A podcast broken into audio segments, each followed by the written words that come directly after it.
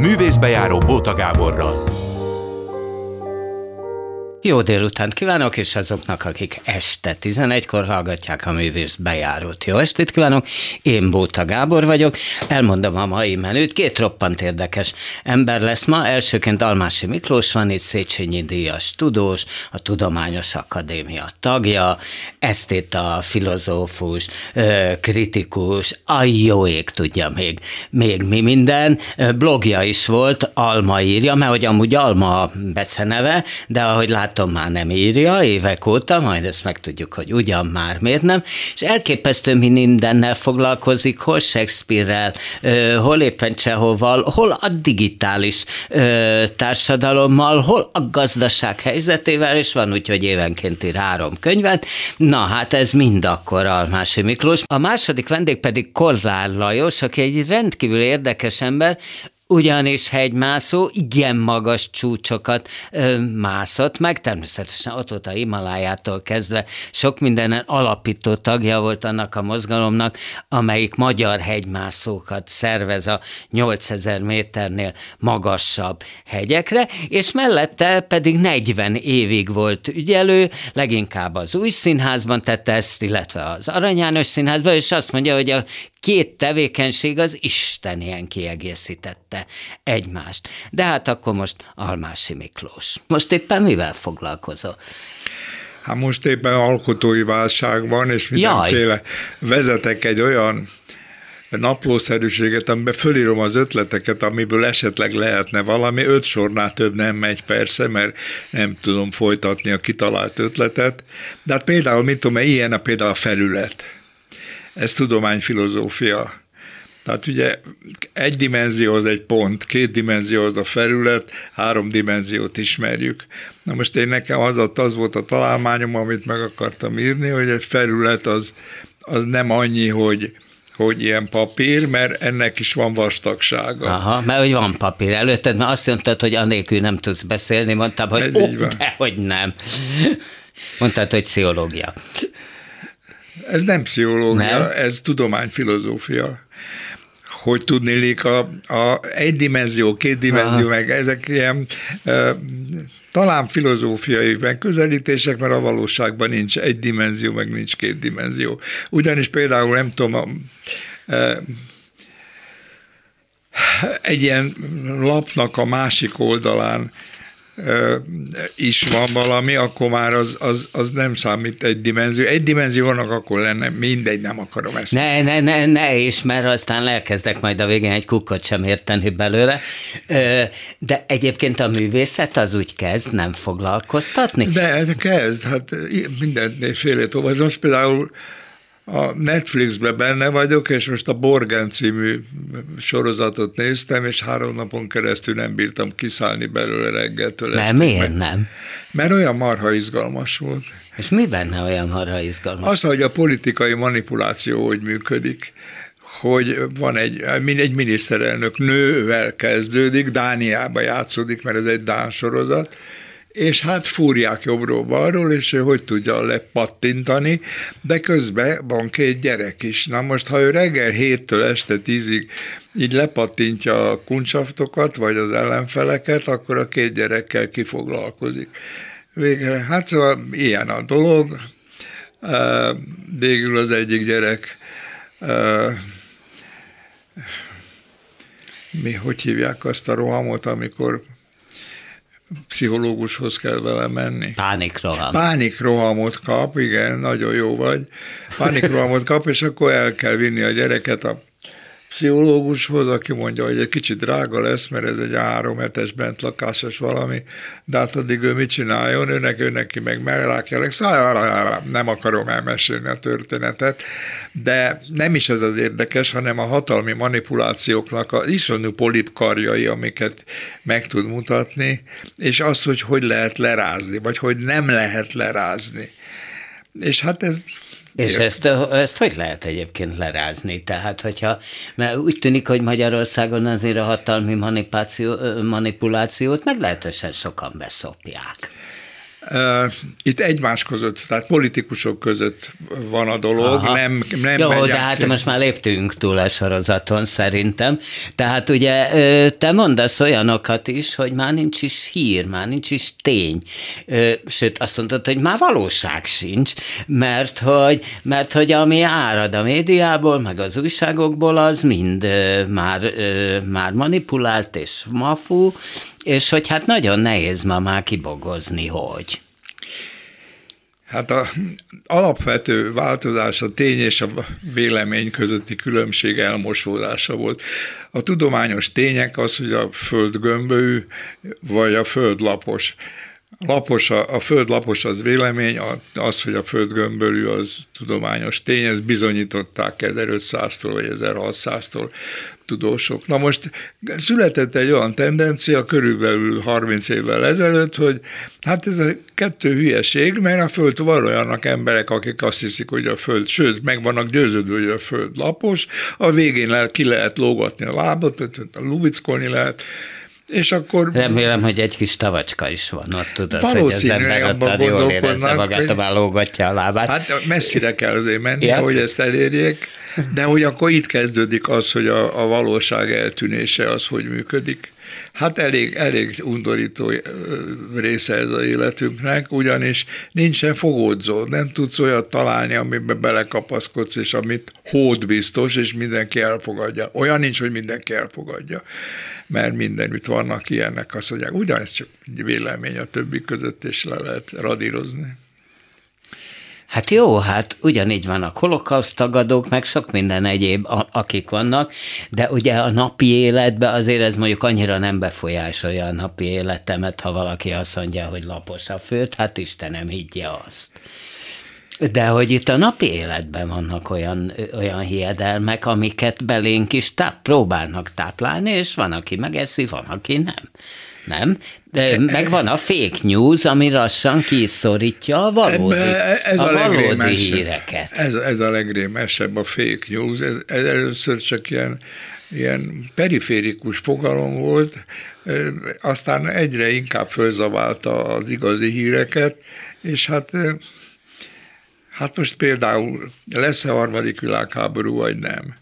Most tegnap volt, vagy tegnap előtt volt a Sorosnak egy hosszabb tanulmányára, a összefoglalója valami 444-en, ami azt mesélte, hogy hogy akarja a republikánus párt Amerikát átalakítani egy autoritár társadalomá, ami a nők jogainak megnyírválása az abortusz betiltásával kezdődött, Aha. és hogy ez csak az első lépés, és arra felé halad a dolog, hogy a demokrata párt is megoszlik, bedől a, a republikánus pártnál. Szóval Aha. ez életveszélyes dolog, és én, ez, én bírom a sorost, én, én, én nagyon szeretem, amiket ő mond, és valószínű igaz, mert ő benne él.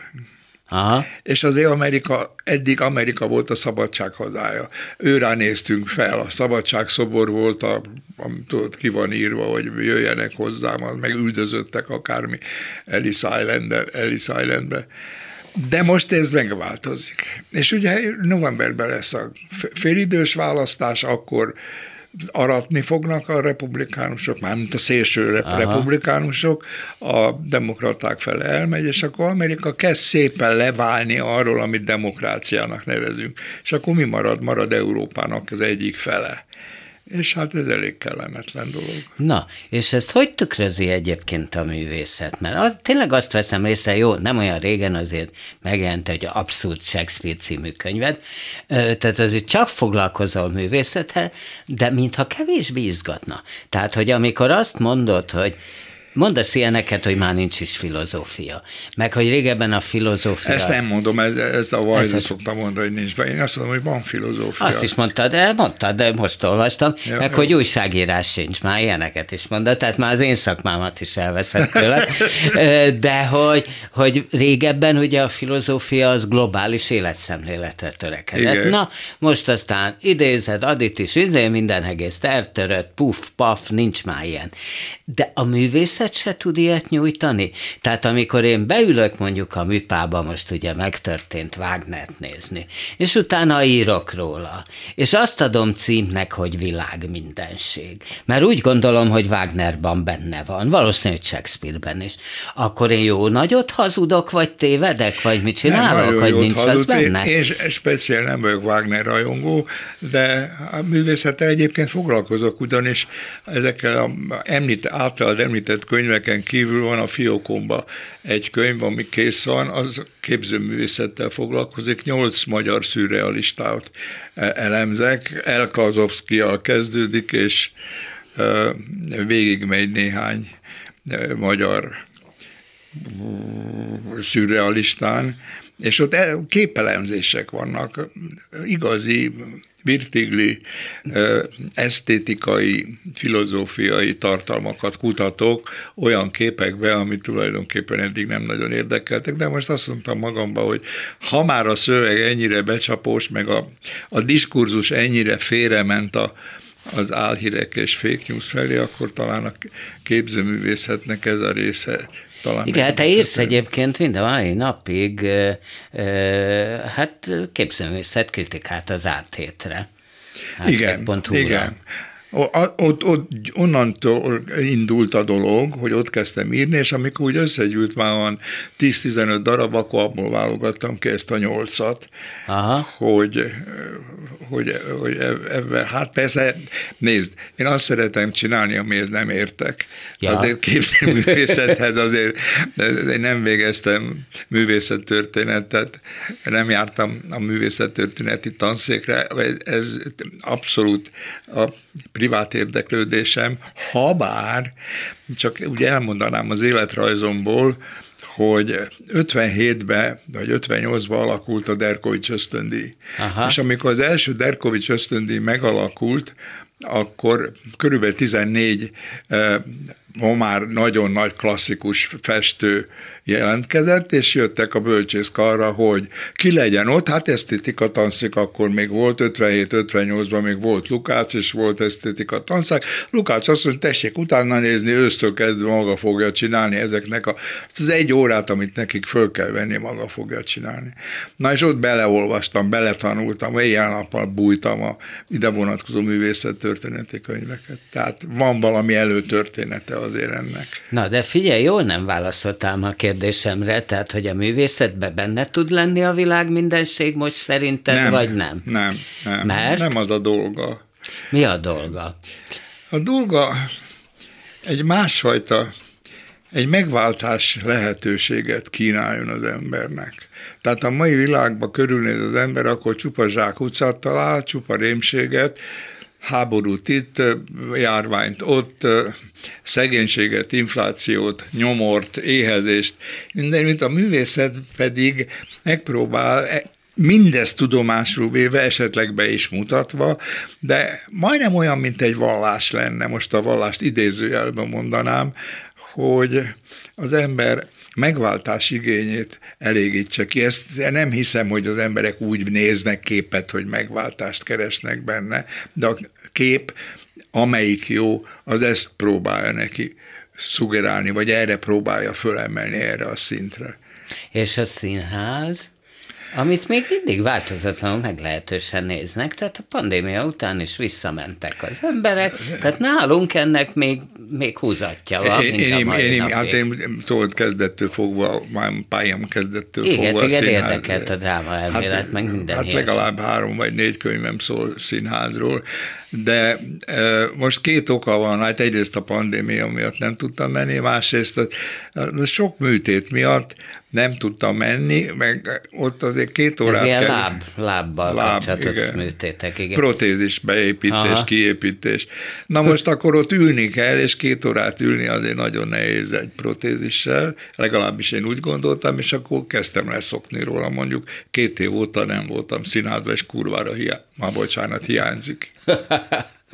E, egyébként te szoktál, tehát az óráidon is abszolút használtál ilyen szavakat, sőt, a cikkeidbe te arról vagy híres, hogy nem adol elő a Tudományos Akadémia rendes tagját, hanem ilyen egészen slang szavakat használsz. Tudom, hogy annak idején a Népszabadságban bajod is volt belőle. Ez így van. Nem akarták leadni a cikkeidet, hogy hú, de komoly labba, így nem lehet írkálni. Igen, a Vörös TK-ről akkori főszerkesztő védett meg ettől. Mert Talán én hoztam kulturális maga... rovatvezető volt, Akkor nem? Az, Akkor, aztán később főszerkesztő. De hát az megvédett, mert ő tudta, hogy én kőbányai vagyok, és a kőbányai szlenge az az anyanyelvem, és imádok néha úgy bedobni, e, akár csak a közönség kapjon már frászt egy kicsit, és akkor fölkapják a fejüket órán például, nagyon elvon dolgokat bezegezte, csak bejön a kurva anyja, és akkor hirtelen fölkapják a fejüket, hogy mi van. Na most ez a kőbányai szleng, ez átjárja az írásaimat, és ez hozzátartozik a profilomhoz. Egyébként tudós körökben nem morogtak, érte? Szóval nem volt, de aki nem, azt mondta, de hogy nem. hát ez komoly talan, hát ez Len, egy... Lenéznek miatta, az az igazság. Szóval Tényleg? nem a, mondjuk 80% a tudományos köröknek ezt lenézi, hogy hogy, hogy hogy lehet így komoly dolgokról írni ilyen. Mert inkább bigfa nyelven kell, amit a kutya Hát ezt nem, nem annak ér. hívják, hanem szaknyelvnek, és hogy ja, a szaknyelvben nem lehet belekeverni a kurva anyát, mert az hogy néz ki. De hát nem csak azt keverem bele, természetesen a kőbányai szótár az elég bőséges. Na mondj egy párat még. hát most utána néztem például annak, hogy a, a jiddis kifejezések hogy szivárogtak be a magyar nyelvbe. Hát legalább 200 jiddis kifejezés van, amivel Tényleg? élünk, igen, a magyar nyelvben. Na még? Na most ugyan, ugyan, hát például haver. Aha. Például, na most ugyanez vonatkozik a német által ránk, besz, hozzánk beszivárgott szavakra, ez nem csúnyánk, szóval itt nem a szlengről van szó, hanem hogy be, ilyen beszivárgott szavak vannak. Érdekes, hogy orosz, orosz kifejezések nem szivárogtak be. Hát Spasiva, meg Doszvidánia, ezek viccesként beszivárogtak, de különben nem annyira, mint ezekből.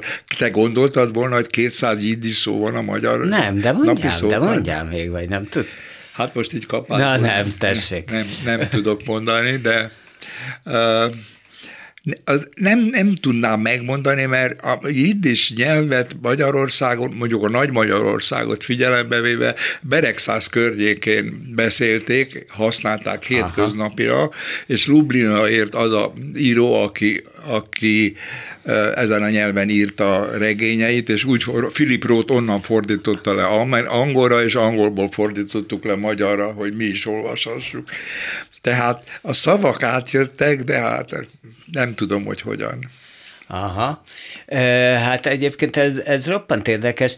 Vagy még a Kossuth és Széchenyi Bizottság e, mert irodalmi, erről jutott eszembe, hogy Filip Rottot mondná, irodalmi tagozatának a, a tagja? Nem.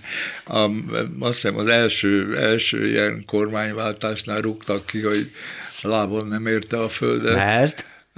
Nem volt oka, csak hát lecserélődött az egész garnitúra, mert öten voltunk ilyen tagok, azt hiszem abból egy maradt, és akkor jött egy új csoport, azt is lecserélték De egyébként már. hogy megy egy ilyen kirúgás? Valaki fölhív telefonon, vagy nem, kapsz egy nem, e-mailt, levelet? Nem, semmit, ha semmit. Nem? A következő alkalomra nem hívnak meg. Kész, hát ez Magyarország, itt, itt nem mondják meg, ha segbe rúgnak. Érezd, aztán kész. Te rúgták ki embereket ez egyetemről, mint tanszékvezető? Mikor oda kerültem tanszékvezetőnek... Téged kirúgtak, téged rúgtak ki, azt Igen. Tudom. Na most 20 év múlva visszakerültem, és akkor muszáj volt két emberrel től megválni. Az egyiket azért, mert részeges volt, a másik meg kokós. Aha. Na most én nem szeretek embereket egzisztenciálisan bántani, nagyon fájt nekem, hogy ezt kell mondanom, túltettem magamat rajta. Részegek ne legyenek, sőt, beszüntettem azt, itt volt névnap ünneplés, ismered ezeket a vállalati Aha. bulikat. Ezt betiltottam, és akkor kiderült az, hogy ki az, aki ez ragaszkodik, puf, azok repültek. Hát kokó meg pláne, hát a kokszot nem kell. Hát figyelj, azért most mondjam azt, hogy volt ott egy részeges tanár, amikor én oda jártam esztétikas tanszakra, és te voltál tanszékvezető, általában meg se tartotta az óráit, nagyon kedveltük, mert ugye mindenkinek ötöst adott, anélkül, hogy látta volna valaha is, úgyhogy így rengetegen jártak a speckoljára, te is nyilvánvalóan tudod, hogy kiről van szó, Igen. nem fogom mondani.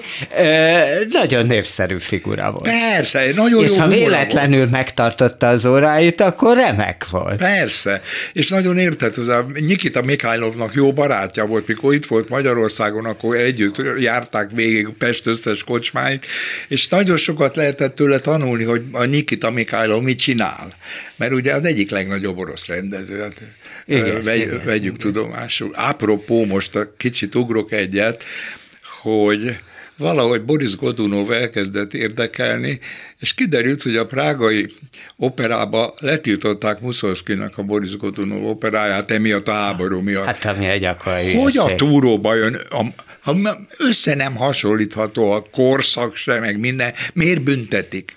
Egyébként a Netrepkónak a letiltása is borzasztóan fáj nekem, az egyik szívem csücske ez a Szoprán. Egyébként tudod, hogy a Boris Godunovhoz meglehetős történelmi esemény fűződik.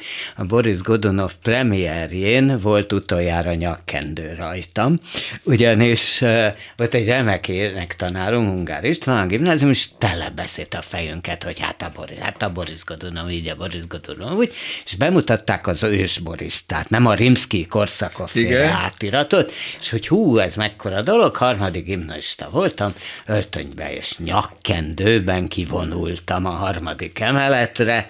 Jézusom! Ez volt, e, ez volt az útsó nyakkendő, tehát érettségi már igen, nem igen. volt rajtam. Aztán, Akkor se? Nem. És megengedték? Meg, meg, meg, meg, meg. Se érettségi, se felvételi nem volt már rajtam nyakkendő, és aztán később igazolt engem, biztos ismerted, szerencsére úgy tudom, van még Lukácsi András, egy igen, kivál, kiváló kollega, irodalmal foglalkozott, ő mondta azt, hogy úgy kell élni, hogy ne kelljen nyakkendőt hordani. Aha, ez hát jó. én betartottam. Ez nagyon jó. Na, és akkor most színház semmi? Most fogok, meg, Vagy most készültem. Van ugye, már valamire jegyet, tessék kiderülni. Várjál, ezt Na. meg lehet az interneten rendelni a jegyeket, de most Igen. nyári szünet van. De elkezdtem hát, nyáron készülni. vannak szín, holnap is megyek a Városbajorba, bocsánat, Jó, tehát, hogy nyári szünet nekem, nem én nekem az messze van. Olyan helyre Jöttem kell mennem, Kisvárdáról, ahol... egész fesztiválban, minden nap néztem két előadást, bocs. és ott jó színház van, mert a erdélyeket oda csábítják, és akkor aratnak. Na jó, Igen, szóval voltak nagyon jó az átriumba akartam menni, mindenáról menni, hát mire elhatároztam, hogy odáig letipegek, addigra betiltották, illetve megszűnt. Az viszonylag közel, de még, még vannak, vagy most volt? Nem, most hát már, most már mire be, lemegy ez a beszűnt, adás, Azt mondták, hogy nem tudják föntartani, Igen. viszont összedobott a, a nézősereg és a pesti értelmiség, vagy akárki összedobott 6,5 milliót, hogy valahogy áthidalják azt, amit igen, és nyilván, nyilván gyűlik is ez még. Egyébként erről mit szólsz, hogy így lehet kinyírni hát kulturális intézményeket, hogy hát, bocs, rátok nincs pénz. Én nekem ez nagyon jó módszer arra, most idézőjelben mondom a nagyon jót, arra, hogy nem, nem cenzúra van, meg azért, mert ilyesmiket mondanak a színpadon, hogy dögöljön meg a stb. kormányon levő ez meg az, hanem egyszerűen kevesebb pénzt adnak, és aztán egyre kevesebbet, és mikor már éheznek, akkor maguktól elvállalják azt, hogy bezárnak. És ez nagyon jó bejött ennek a kormánynak. De hát nagyon-nagyon csúnya dolog, mert hát ugye ebben benne van az értelmiségnek egy nagyon nagy része. Itt most nem csak a színházról van a tanárokról naponta, minden este hallasz a televízióba, vagy a rádióba, de a kultúra egészének van egy ilyen hátulütője, hogy hogy lehet megfojtani azt, hogy a kultúra ábóvó baloldali, szerintem. Ábóvó rendszerellenes, vagy rendszerkritikus, vagy egyáltalán kritikus, vagy önálló gondolkodása neve, hogy lehet erről leszoktatni a intézményeket, úgyhogy kevesebb pénzt adunk nekik. Szóval nincs olyan, hogy jobboldali kultúra, szerintem majd kapsz jól a fejedre, hogy ilyeneket beszélsz. De hát amikor, Biztos van, amikor én láttuk, hát, tehát... Én nem találkoztam nem? vele. Hát most a új színházban nem voltam, szóval a Dör, Dörnerféle akármiről csak olvastam, de Kodolányi gyerekkorom óta utáltam, úgyhogy nem tudok erről nyilatkozni, hogy az hogy néz ki a jobboldali van jó színház és van rossz színház. Szóval ez a baloldali, meg jobboldali szín, ilyen, ilyen megkülönböztetésben én nem tudok belemenni. De hát épp az előtt mondtad, hogy a, hogy, szín, hogy a kultúra az alapvetően baloldali. Az más, jó, hát ez most akkor idézőjelben vegyük úgy, hogy, a, hogy természeténél fogva, mert az a feladata, hogy a társadalom sebeit tárja fel az, ami nem látszik, amit a látszatok, meg a süket duma, meg a, meg a propaganda és manipuláció eltakar, azt kinyissa. Ez, ez élő sebek kitárásával jár, és ez, ez sajnos ez egy baloldali hagyomány, vagy a baloldali feladat. Most tegyük a baloldalt idézőjelbe, a már ehhez nem lehet ragaszkodni, de nekem akkor is az a véleményem, hogy ez a kritikai a kultúrának ez a kritika, kritikus megközelítése, ez hozzátartozik ontológiailag a kultúra funkciójához. Aha, értem. Most akkor van fiókba egy könyv, Igen? és mi van még? hát gondolkoztam azon, hogy a nagyobb tanulmányaimat összegyűjtöm, és összerakom egy tanulmánykötetre, de hát aztán rájöttem arra, hogy tanulmánykötet már teljesen halott. Hogyha megnézed közelebbről a könyvkiadást, és az írók és a könyvkiadás viszony, könyvkiadók ja. viszonyát, azért te borzasztó dolgokra találnál ám, hogyha közelebbről megnéznéd. Hát egy hogy tanulmánykötet 500 példány, és akkor örülnek, ha sikerül eladni. Nem, nem? adják ki. Ja, meg ki se adják. Meg se veszik és te tudod, csodálkozni fogsz, ha jól alaposan körülnézel, és nem a dumára hallgatsz, hanem a duma mögé nézel, hogy az írók és kritikát, tanulmányokat íróknak a hány százaléka füzet azért, hogy a könyvbe megjelenhessen. Szóval nem a kiadó tartja el azt, amit te írsz, hanem te beleadsz 200 ezer, 300 ezer forintot, hogy megjelenhessen a könyv. Na most erről senki nem beszél, mert mindenki szégyelli, mert rettenetes állapot. Na most ez egy undorítóság. Bocs. Okay. Kőbánya. De azért a világ szép, ugye? A világ persze, hogy szép, hát lehet benne gyönyörködni. Köszönöm szépen, hogy köszönöm szépen, hogy jöttél. Almási Miklós volt a művészbejáró első vendége, adunk egy szignált, és utána jövünk egy csudapok emberrel, Kollár Lajosnak hívják, aki ügyelő volt egyébként az előbb említett új színházban, egy régebbi korszakban is, még az Arany János színház korszakában is, és amúgy hát hegymászó is volt. Művészbejáró Bóta Gáborral. Tehát akkor folytatjuk Kollár Lajossal, aki egyrészt ügyelő volt évtizedekig, az új színházban, előtte az Arany János színházban, és amúgy ilyen 8000 méter fölötti hegyeket is jól megmászott, és azt mondja, hogy a kettő együtt az nagyon, nagyon jól passzolt egymáshoz, hogy például, ha valamit meg kellett oldani a színházban, akkor ő azt már megtanulta, hogy a hegy tetején nem lehet valamit nem megoldani, muszáj akkor is, ha lehetetlennek látszik. Ez akkor így volt, ugye? Igen, de azért adjuk meg fordítva is az esélyt, mert úgy igazság, hogy ami nem ment, mondjuk, vagy nehezen ment az expedíció környékén, a színházi tapasztalatokból merítve, nagyon rokon szakma a kettő, meg kell mondjam. Na hát ez eszembe nem jutott volna. Ugye? Bár egyébként Ugye? meg kell, hogy mondjam, hogy olyan gyerkóckoromban azért kirándulgattam, tehát jártam ilyen turista szakosztályba, úgy egészen második gimnazista koromig. Na. Igen, és ott is sokan voltak, ugye embereket kellett kezelni, saját magunkat kellett kezelni, pontosan ugyanúgy, mint a színházban, jól mondod. Na, de akkor mondj erre példát, hogy ez, ez, ez végül is akkor. Mondj egy olyan példát, hogy mondjuk a színházban valamit megoldottál, ami anélkül, hogy fölmásszál egy 8000 méter fölötti csúcsra nem ment volna, vagy legalábbis sokkal nehezebben. Hát e, e, jó el kellene gondolkodni ezen, inkább a dolog mentalitása, tehát a probléma megoldási készsége, a nyugodtság, stb. az motivált engem e tekintetben is, meg az expedíciók vezetése közben is. Én ugyan nem másztam 8000 méteres csúcsot, de én az expedíciók létrehozója és vezetője voltam. Hát te voltál, volt egy ilyen kezdeményezés, hogy magyarok a világ, világ 8000-ese? Pontosan Igen. így van. Ez, ez, egy, ez egy saját termés, ugye? Saját termés, és aztán ebbe a csapatba be kellett vennem társakat, mert ugye ez egy társas foglalkozás, és itt találtam társa Erős Zsoltban és Més Laciban. Igen. Ugye 14 ilyen 8000-esnél magasabb csúcs van a világon. Pontosan így van, igen. Ebből hányat másztak meg magyarok? Mind a 14-et. Tényleg? Igen, igen, igen, igen. igen. És te miért nem másztál? Te miért nem másztál, te miért nem másztál meg egyet se?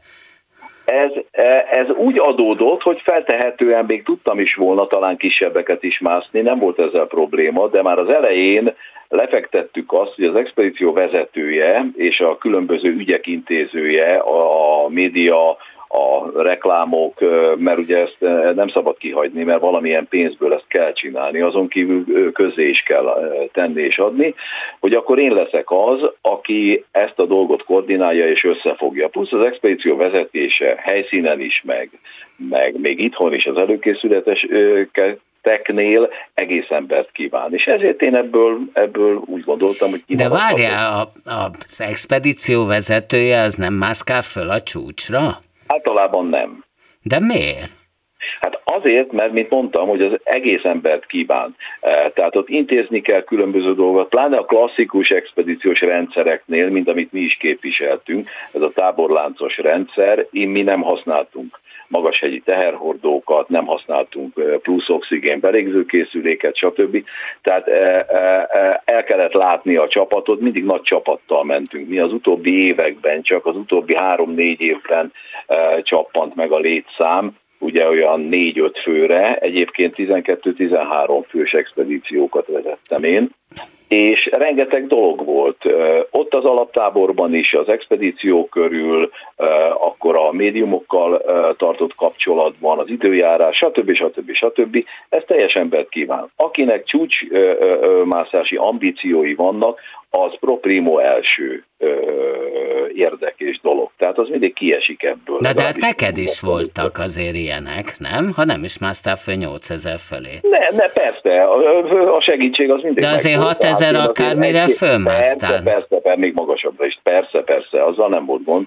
Igen, de hát Mi volt a legmagasabb, azt hol másztad? A 6700 métert másztam, azt is a Himalájában. Aha, értem, értem.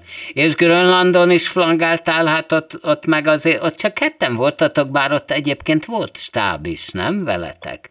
Á, nem, két Grönland expedíciót csináltam, az első magyar Grönland expedíció az 97-ben volt, Tarjányi Pista barátommal voltunk, ott csak ketten voltunk, ez egy kicsit kudarcos is volt, na nem Pista miatt, meg valószínűleg nem is miattam, hanem a pénzek nem jöttek össze, és nagyon későn indultunk, és belefutottunk a grönlandi térbe. És körülbelül a sziget közepétől, mert ugye tudjuk, hogy ez egy sziget, és egy, egy elég jelentős jégsapka borítja, hát egy kicsit elkéstünk, és onnan nagy kalandok árán sikerült visszavergődnünk a kiindulási pontunkhoz. Tehát ez egy, ez egy jó... A nagy kalandok az mit jelent?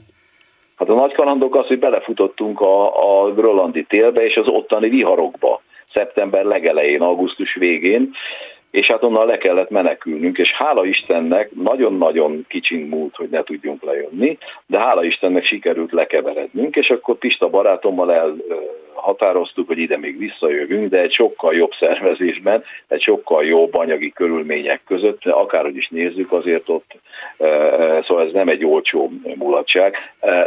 Nálunk ott sem volt semmiféle segítség, tehát be, ahogy mi fölléptünk a jégre, kiszálltunk a, a, az oda vezető eszkimok által oda irányított csónakból, onnantól kezdve a nyugati part széléig ne, mi senkivel nem találkoztunk, tehát ezt saját magunknak kell. Az igaz, hogy Grönlandon, aha, Grönlandon elkezdtél Vitéz Lászlót játszani, ilyen pohárral, meg kanállal? Ez igaz, ez 97-ben volt, igen. A színház mindenhol végig kísért, Az De miért, kezd, miért kezdted el azt játszani? Valamivel el kell ütni azt az időt, amikor, amikor nem tudunk tovább haladni. Tehát ez a Himalájában is megvolt. Képzeld el, hogy expedícióinkat, és Mécs Laci társam ebbe, ebbe jeleskedett, elneveztük, hogy most ez Shakespeare jegyébe, ez Racine jegyébe, ez akár Jókai jegyébe, stb. stb. stb.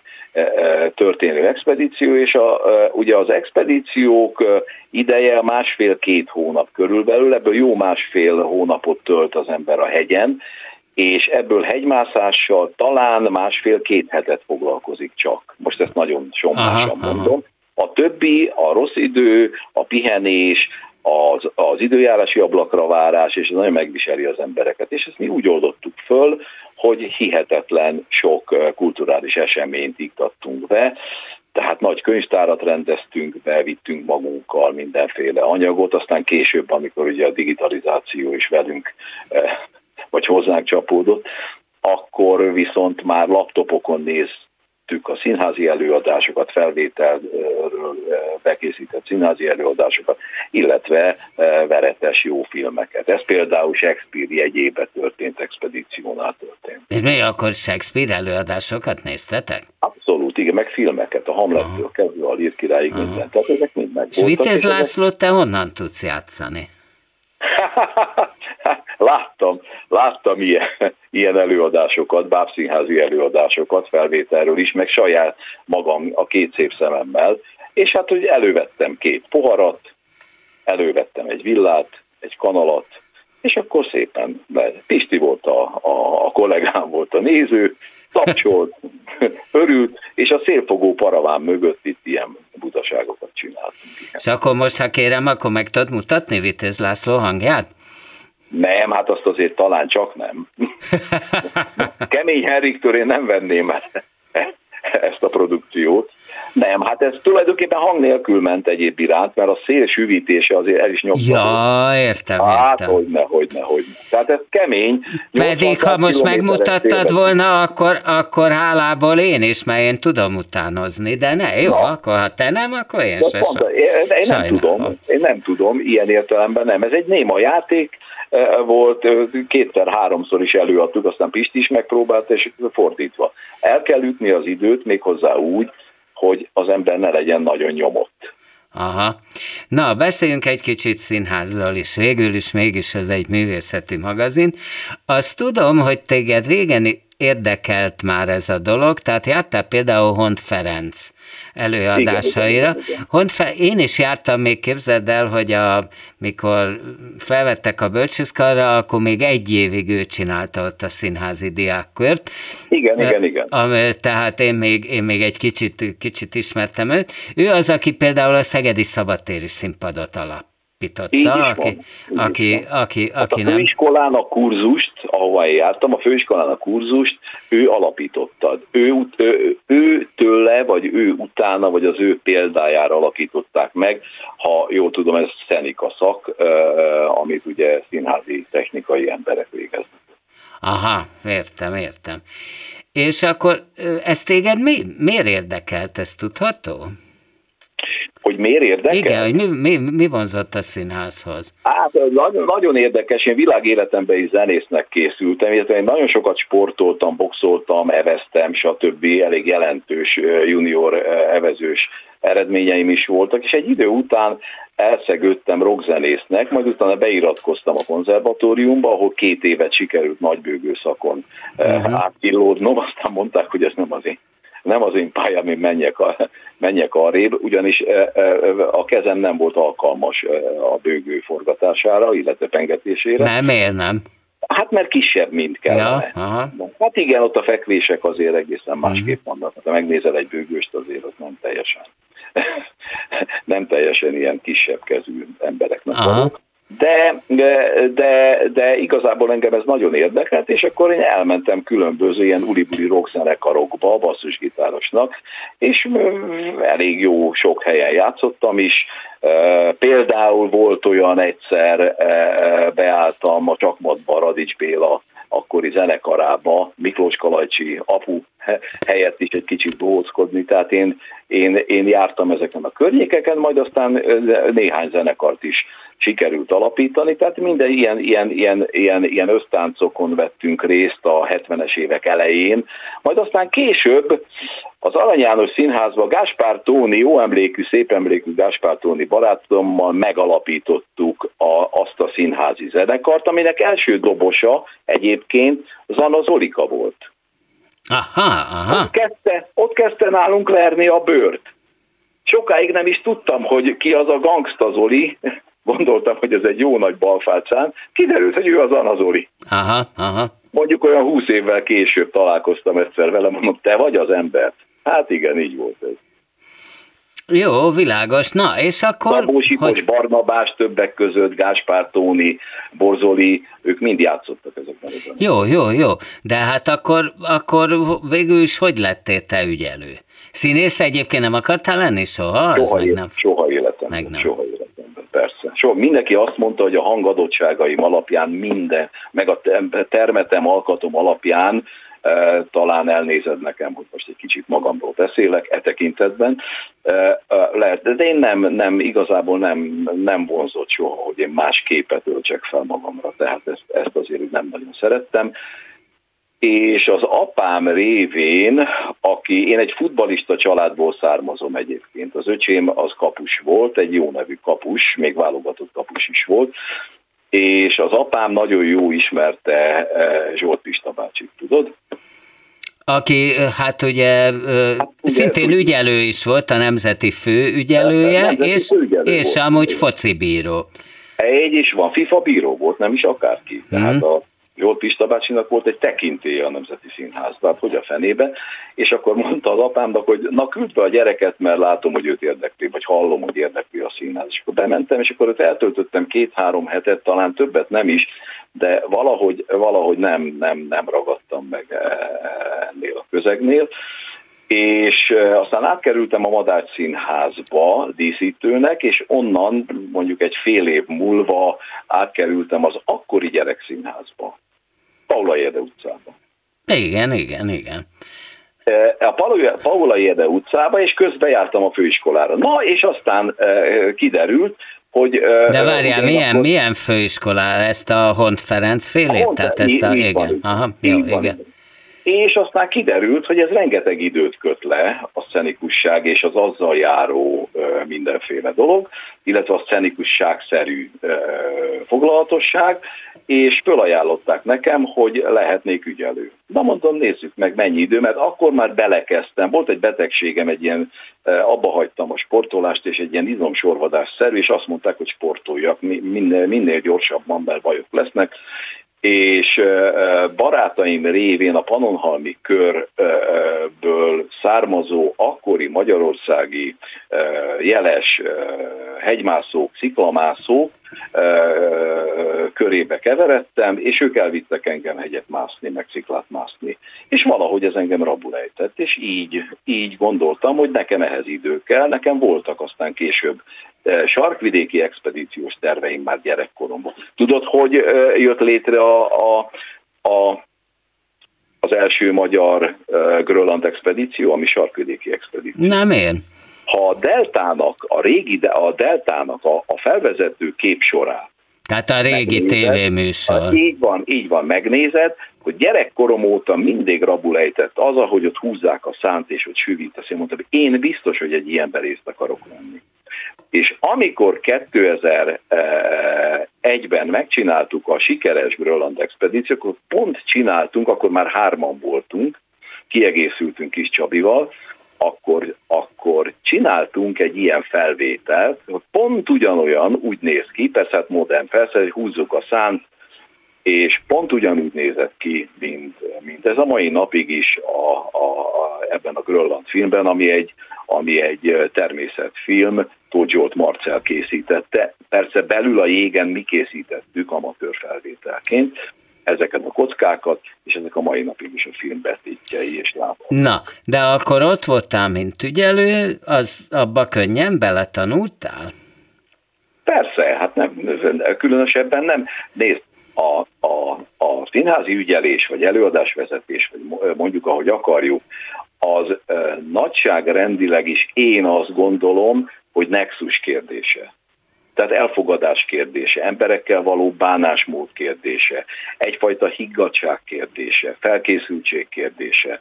Ezeket, én, ezeket a kihívásokat én világéletemben mindig nagyon szerettem, és hát így, így, így működtem, és aztán szépen, ahogy a színház is fejlődött, úgy én is, és megalakult Székely Gábor által az, az új színház, én ott már főügyelőként szerződtetett Gábor, én nagyon szerettem azt a négy évet, mert négy évig volt Székely a színház igazgatója, a nevet is onnan kapta 94-től. Igen, mert az Arany János színházból Mert Arany Jánosból alakult át, igen. Igen, akkor megszűntek a gyerekelőadások, és lettek a felnőttek, és aztán utána, amikor Márta Istvánnak, illetve hát Székely Gábornak nem hosszabbították meg a igen. szerződését, akkor, akkor jött ugye Márta. Jött Márta Pista, és egy kicsit széleses spektrumon, de egy jó színház alakult azért mégiscsak ki, hosszú ideig, és én ott nagyon jól éreztem magam, tehát én nagyon szerettem a társulatot, rengeteg, akkor kezdtem el expedíciózni is, rengeteg drukkerünk volt, hát csak néhányat mondjuk, mondjak, Kaszás Attila, Bubik Pista, Eperjes Karcsi, Gáspár Sanyi, és még folytathatnám, csak éppen nem jut eszembe most. Igen, hát velük te, velük te mind dolgoztál. Egyébként voltak azt mondják, hogy ügyelőkkel gyakori az ilyen, ilyen apró kis szokások, hogy valaki csak úgy lép a színpadra, hogy, hogy mondjuk, mondjuk valamit mindig elmondasz neki, vagy valamit olyanról is tudok, hogy, hogy volt akinek a nő ügyelő, pasi ö, színész, kosudíjas, mindig a segére nyert, fenekére ny- ö, vert egy picit, és hogy ez egy szokás volt, nem zaklatás, hanem hogy kialakulnak ilyen ö, ö, színházi szokások. Hát, ha lesz belőle valami, ugye? Az mit? Ja. Igen, hát ha lesz belőle valami. Hát ha nem, szín... akkor egy szokás. És hát... két. Nem, köszönöm szépen, én nekem nem voltak ilyen szokásaim az ég egy világon. Rengeteg uh, jeles uh, színésszel, művésszel dolgoztam, nem hiszem, hogy bárki is panaszkodott volna rám. Én rengeteget sem. De ez nem panaszként, ezek, ezek ilyen helyes dolgok. Tehát, hogy Na jó, ez... jó, hát azért ennek a, ennek, a, ennek a beosztásnak, ennek a szakmának van egy másik oldala is tehát a fegyelmezés és a, a, a felírás ugye szakmai nyelven, mint ahogy mondjuk, e, stb. Tehát ott egy rendfegyelem, és azért a, a néhány e, színész azért nem ennek a lovagja, nem a rendnek, fegyelemnek a lovagja mondjuk. De én azt gondolom... Miért, hogy... miért írtál föl embereket? Hát eh, nem tudom, lehet meg tudom számolni a két eh, kezemen, hogy én hányszor írtam fel valakit, vagy valamilyen Késés, helyzet. piálva, bejövés. Hát, pont, eh, igen, így, így, így. Inkább ez, inkább ez. Az előadások, nézd, a Szóval én tudom, voltak ügyelők, akik úgy gondolták, hogy ők a színház igazgatói és főrendezői, és bármibe beleszólhatnak. Én nem gondolom, hogy ezt így kell tenni. Erre megvannak a megfelelő beosztások. Nem kell. Miközben előadás közben elvileg az igazgató se bírálhat téged fölül. Ez így Tehát, van. hogy akkor te vagy a kapitány. Ez így van, ez így van, de én úgy gondolom, hogy hogy, hogy ezt azért csinyán kell fogadni, és, és csinyán kell bánni ezzel a dologgal, nem kell túlkapásokat tenni, még az ügyelő oldalról sem bármilyen ilyen van, és én, én azt hiszem, hogy nem is tettem ilyet. Volt olyan, hogy valaki nem jött be egyáltalán, és akkor meg kell oldani a helyzetet? Persze, persze, többször is, hogy, hogy előfordult ilyen. És ilyenkor mi Előfordult egyszer olyan, amit világéletemben is szégyellek mindig, hogy hagyatkoztam az öltöztetők jelentésére, hogy itt van az illető, és amikor kezdtük az előadást, akkor nem jött. És kiderült, hogy éppen Kecskeméten van. Ez egy hölgy volt, mindegy, most ezt hagyjuk. Az azért nem volt egy jó dolog, mert ez, ez az én saram, akárhogy is nézzük, szerencsétlen a szívinfarktust kapott, amikor megtudta, hogy ez így van. Hát mert hogy nyilván rossz, rossz, helyre, rossz helyre írta be. Hát igen, igen, igen, igen. És akkor ti, ti meg mit csináltak? Hát gondolom, te gyorsan nőnek nem öltözhettél be. Hát én biztos, hogy nem, én biztos, hogy nem, de meg kellett szervezni az ügyeletes rendezővel, meg az ott lévő, éppen ott lévő egyik rendezővel együtt, Novák Eszterről van szó, aki zseniálisan levezényelt egy, egy beugró próbát, mondjuk 20 perc alatt a kezdés előtt. Mert hogy, mert, hogy szeren, mert, ja, hogy még kezdés előtt voltatok. Persze, persze, persze. Hát ha, ha az előadás közben derül ki, akkor az azért, ez főbejáró bűn. Tehát azért, az, azért az, mondjuk ez is, tehát én amióta... amióta Mert hogy az ügyelőnek végig kell járnia, és magának meg kell minden egyes színészről győződnie, hogy, hogy ott van?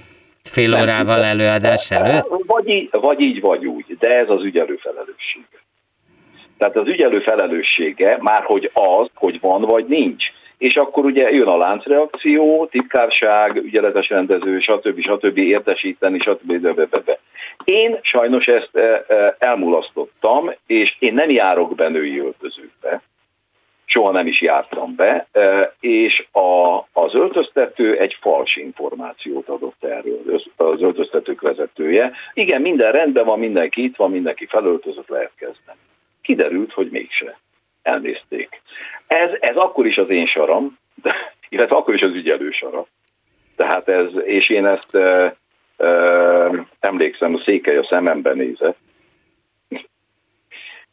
Hát nem volt, nem, nem tudtam erre mit mondani, e, és e, hát mélyen szégyeltem magam. Ő tud nagyon szigorúan nézni. Igen, Gábor az, Gábor az úgy belve. Hát igen, igen. Ő egy eléggé eléggé megengedő, és elég, de, de kemény ember. E, Tökéletesen igaza volt, tehát nem. Most már se hegymászás, se, se ügyelés? Hát ügyelés nem, én 2012-ben befejeztem. Ugye 40 évet töltöttem a színházban, úgyhogy 2012-ben befejeztem. Vannak dolgok, amiből elég az embernek. De nem feltétlen kötelező, én úgy hívom őket színházi kukacok, hogyha bármi, bár, bárhol fölüti a fejét valami, akkor rögtön ott van és csinálja és nézi és, és beszél róla reggeltől estig. Emlékszem, Ácsi Ancsival kiírtuk a büfébe azt, hogy a színház az egész világ, de Na de Amikor azért... Óra, mi... akkor vége a próbának, akkor ott vége van a próbának, kérem szépen. Na de... És na... az élet megy tovább. Jó, de azért te most mezőszemerén élsz, ahol hegysen nagyon van, meg gondolom színház se, de azért csak színházba találkoztunk, és te köszöntél Igen. rám, hogy ha-ha-ha, és direkt ezért Pestre jöttél többekkel együtt. Elég, elég sokat járok színház. Most az elég sok az elég relatív, tehát én egy havonta egyszer azért eljutok színházba, kíváncsi vagyok, érdeklődöm, mint színház, mint színház néző, engem érdekel a színház. De hogy én részt vegyek mostanában, nem, elég volt, elég volt. Van más dolgom. Tehát, És mi a, má, mi a más, szabad, mi a nem, más nem dolgod? Szabad be, nem szabad. Hát mi ugye Szentendréről leköltöztünk ide Bukta Imrével mezőszemerére, neki ezt Festőművész, édes festőművész? Igen, igen, igen. igen. És akkor itt próbáltunk valamit csinálni, és megpróbáltunk ide csábítani szentendrei és budapesti képzőművészeket, és ebből hetet sikerült is és művésztelepet alapítottunk, vagy alakítottunk, ez mondjuk jó részt természetesen Bukta Imre érdeme, tehát az ő révén, és ennek a helyzetnek adtam át magam. Itt legalábbis ami a, a művészeti oldalát illeti a dolognak, és éppen most volt falunap, és a falunapon be, sikerült bevonzani ide finneket, négy család él itt, és közülük hatan képzőművészek.